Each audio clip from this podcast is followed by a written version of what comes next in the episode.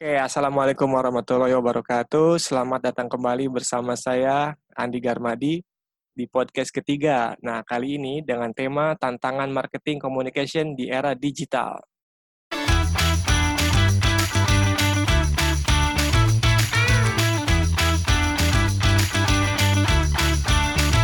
Oke, uh, di podcast kali ini, saya tidak sendiri. Saya ditemani oleh tamu spesial saya, uh, beliau sudah berpengalaman di area marketing communication atau kita kenal dengan Markom. Oke, okay? kita sambut Mbak Priscilla Vergo. Apa kabar, Mbak? Hai hai, kabar baik Mas Andi. Gimana okay. kabarnya? Baik, alhamdulillah Mbak Sila. Oke, okay. Mbak Sila ini adalah senior business manager di F People ya Mbak Sila ya? Betul, betul sekali. Betul dan senior PR associate. Oke, mantap nih. Dulu Mbak Sila ini adalah rekan kantor saya di salah satu perusahaan PR di Jakarta ya Mbak Sila ya?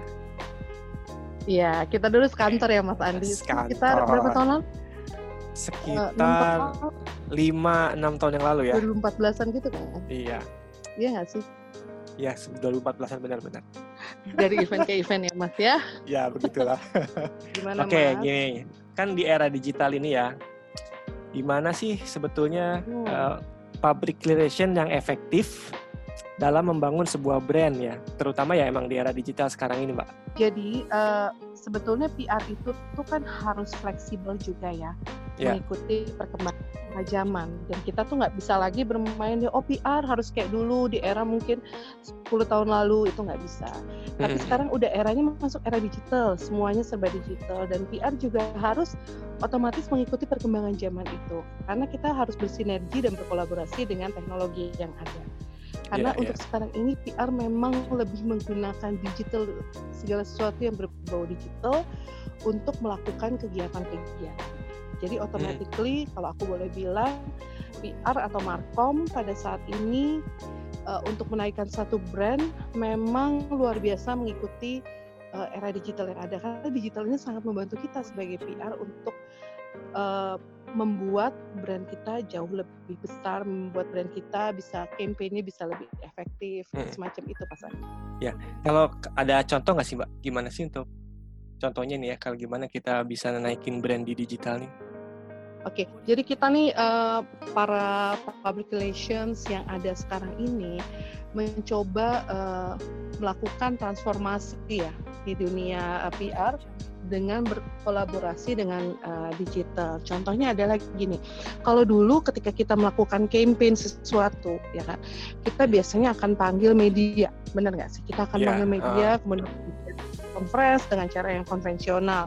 Manggil medianya mungkin kita email, kemudian uh, kita undang mereka ataupun memberikan undangan dikirim gitu lewat uh, kurir atau seperti itu. Kemudian kita juga uh, melakukan beberapa kegiatan konvensional yang dulu sering dilakukan PR, misalnya memberikan uh, e-flyers disebar-sebar ataupun uh, melakukan beberapa cara uh, Eh, marketing komunikasi yang dulu pernah kita lakukan. Tapi kalau sekarang ini di era digital, ketika kita akan melakukan press conference, kita biasanya lebih cepat menggunakan misalnya WhatsApp sekarang ini ya. Hmm. Dengan WhatsApp kita mulai menghubungi uh, misalnya media X, media Y, dan media Z hmm. kemudian kita hubungin mereka udah sangat mudah gitu. Dalam satu hari kita bisa melakukan pengiriman undangan dengan lebih cepat kemudian kita belas undangan juga lebih cepat dan juga kita udah nggak sebar-sebar e-flyers. Kita datangin ke company-nya kita kasih undangan kemudian kita bawa flyers. Sekarang udah nggak. Jadi kita bisa uh, melakukan uh, mengirim uh, e-flyers ke klien-klien kita gitu loh. Jadi semuanya terasa lebih efektif gitu. Oh, kalau iya. dulu misalnya uh, kita sebagai PR kita ingin melakukan sesuatu. Misalnya kita mau mengadakan kegiatan kita dengan susah payah itu harus membuat oh kita bikin poster yang besar-besar gitu. Hmm. itu itu tetap kita perlukan. Kegiatan seperti itu tetap kita perlukan tapi di era digital ini menggunakan segala sesuatu yang uh, lebih mudah adalah dengan menggunakan uh, digital. Itu lebih cepat. Dalam sehari kita bisa melakukan kegiatan lebih banyak dibanding dulu. Mungkin seperti hmm. itu kalau yang dari kita kadang-kadang klien saya gini, uh, Mbak saya saya masih di jalan nih Mbak, dia bilang gitu biasalah kalau klien. Kita kayaknya nggak bisa meeting sekarang, bisa nggak kita uh, mungkin conference meeting jam sekian gitu loh. Oh hmm. boleh, kita akan conference meeting misalnya jam 2 siang, jadi Mbaknya nggak perlu datang lagi ke kantor saya karena macet banget. Jadi memang uh, di era yang digital ini segalanya serba cepat, kita bertransformasi lebih cepat. Karena kalau kita tetap pakai kita bener-bener orang yang zaman dulu nih mas. Kita maunya ketemu orang dulu terusnya bla bla bla lama. Itu lama banget gitu. Tapi kalau dengan era yang sekarang kita telepon WhatsApp call kan lebih murah ya. Kita cuma WhatsApp call nggak usah pakai telepon telepon. Yeah. hemat ya. uh, hemat mas. Segala sesuatu sekarang hemat. Tinggal kuota aja diperbanyak ya minta sama kantor. Kuotanya nggak bisa seratus ribu harus lebih banyak. Yeah, yeah. juga heran mas beberapa hari ini kuota saya tuh habis mulu gitu loh. Mungkin kebanyakan Zoom meeting. Bisa jadi. Jadi benar-benar sebetulnya kalau kita dari betul, kita kalau dari PR ini sekarang ini sangat terbantu dengan adanya segala sesuatu yang serba digital. Okay, okay. Lebih cepat informasi yang kita sampaikan juga lebih cepat ke klien, ke uh, uh, semua klien kita tuh lebih cepat. Seperti itu sih kira-kira. Nah sekarang nih kan sekarang pasti ada kendala dong ya segala sesuatu tuh baik itu di masa lalu atau masa yang akan datang dengan area teknologi sekarang pasti ada kendala dong yang dihadapin ya selama ini di dalam melaksanakan kegiatan PR-nya. Di era digital ini sebetulnya kendala-kendala yang dihadapin oleh PR itu apa Mbak? Kira-kira itu? Kita kita di PR ini akan sangat bergantung sama uh, internet. Ya nggak sih? Hmm Kemudian ya, ya. yang paling jadi kendala adalah ketika secara teknis internet tidak bisa mensupport secara maksimal aja pekerjaan. Hmm. Paling uh, kendalanya itu. Jadi kayak misalnya paling bete kalau misalnya aduh providernya begini nih misalnya kita kan pakai uh, jasa internet ini gitu. Kemudian hmm. aduh lagi mati nih ya udah kita nggak bisa kerja apa-apa kan. Ada ya, ketergantungan ya. Kayak misalnya betul. Jadi kita ada ketergantungan. Memang era digital ini membuat segala sesuatu lebih cepat tapi ketika itu off benar gak sih pernah waktu itu misalnya kita mati lampu seluruh uh, daerah yeah. kemudian kacau ya ada kacau kendala, ya betul ya. waktu itu misalnya lagi ada uh, apalah pokoknya ada kendala nah, mungkin kendalanya ada kendala teknis kalau digital kemudian kalau digital kekurangannya juga satu mas kita belas undangan misalnya uh, gitu kan yeah. kita belas undangan misalnya kita ngundang satu uh, yeah. media tertentu untuk suatu acara kita sebetulnya nggak mau kita tuh punya kita punya list list media yang akan kita undang kan kalau hmm. untuk acara kan nah biasanya uh, kalau kita udah undang satu kadang-kadang suka nyampe ke yang lain juga jadi lebih cepat ya okay. ya kita sebagai PR itu harus benar-benar bisa uh, mengkomunikasikan dengan baik ya. Kita nggak mungkin dong mas kalau sudah ada yang datang walaupun kita nggak undang secara langsung kemudian dia datang kita juga harus terima. Jadi memang dibutuhkan uh, banyak uh, dibutuhkan juga seorang PR untuk bisa wise menghadapi ini. Paling kendalanya kendala teknis sama yang tadi saya bilang. Karena era digital semuanya kan serba belas nih. Cepet-cepet aja berita makin tersebar ke mana-mana Nah, kalau di dunia PR sendiri, pengkombi ya. pengkombinasian antara strategi pemasaran digital dan strategi pemasaran on offline ya. Nah, apakah ada contoh kasus atau gimana, Mbak? Oh, jadi gini, sebetulnya sekarang PR ini kita ada yang namanya dua kan, kita akan menggunakan strategi secara offline dan juga online. Kalau offline itu kita lebih ke sesuatu yang berinteraksi dengan publik semacam live jadi kalau okay. event off air, kemudian press conference itu berarti masuk strategi secara offline. Jadi kita menggunakan uh, ruang tertentu, menggunakan publik uh, untuk bisa datang ke satu tempat, kita berkumpul di situ menjadi satu komunitas untuk uh, misalnya kita mengadakan event, kita perlu orang datang, itu biasanya masuk ke strategi offline dan strategi offline ini akan didukung dengan strategi online.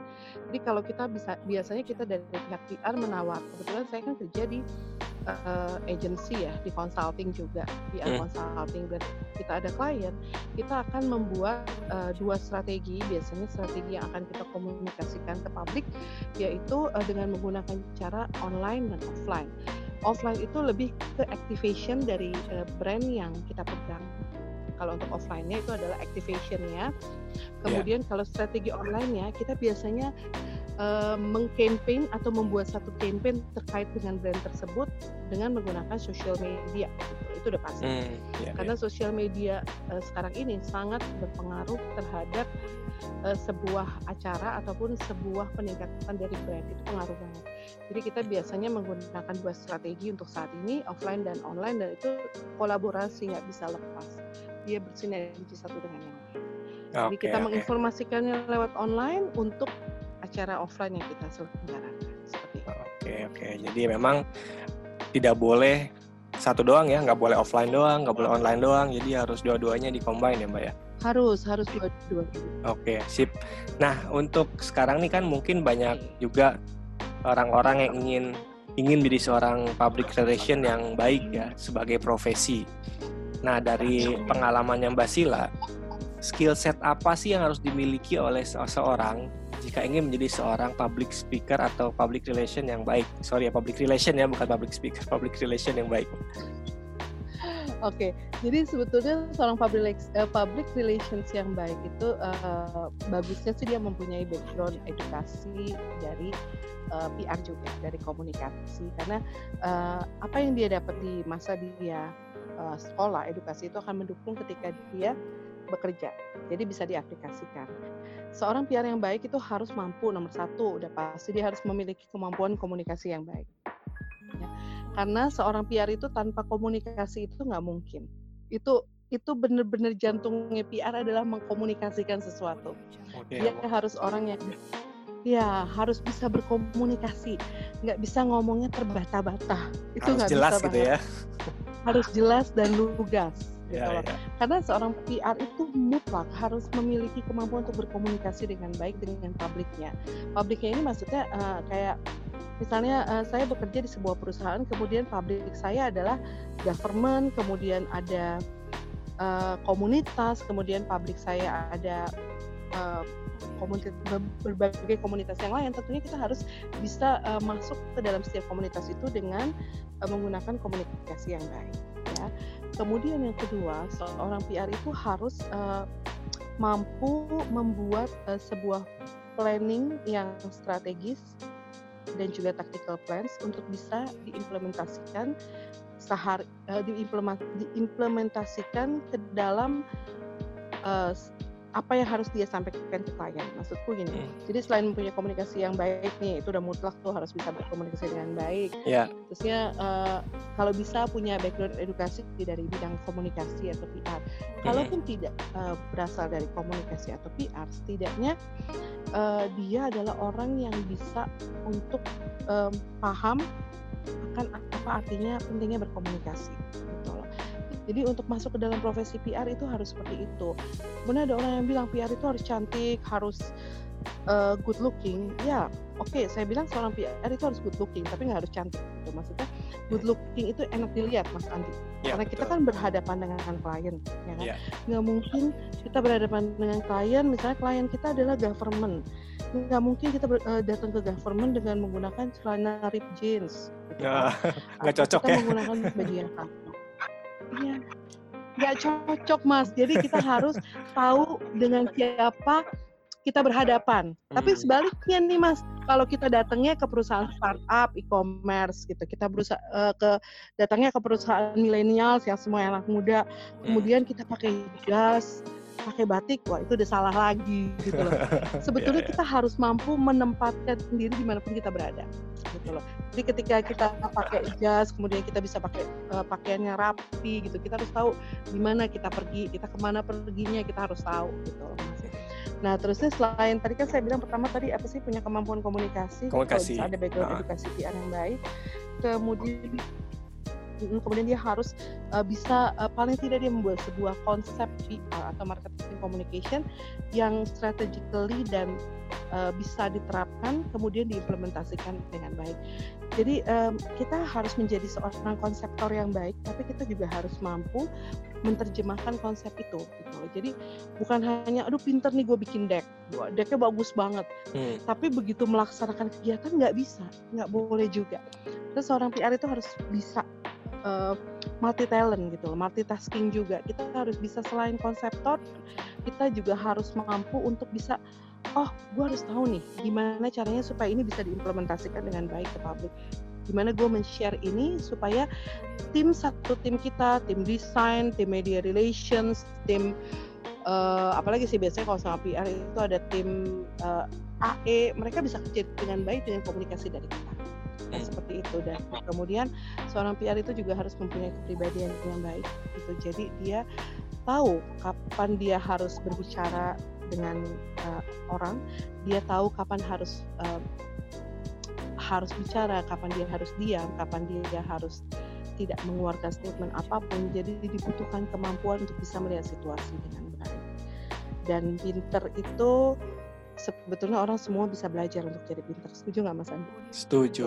Kalau orang bilang, kalau orang bilang, aku dasarnya, aku dasarnya bodoh nih, nggak bisa nggak nggak ada yang bodoh semua orang pasti bisa belajar asal dia mau dibentuk dari awal ya jadi kalau misalnya kita mau masuk dunia PR nggak bisa langsung jadi strategic PR manager strategic PR business manager itu udah nggak bisa jadi dia harus melewati step-step di mana nantinya dia akan menjadi jadi leader dia harus melewati step-step di bawah jadi harus mau dibentuk dulu sebelum menjadi uh, sosok PR yang mumpuni. Seperti itu yeah. kira-kira.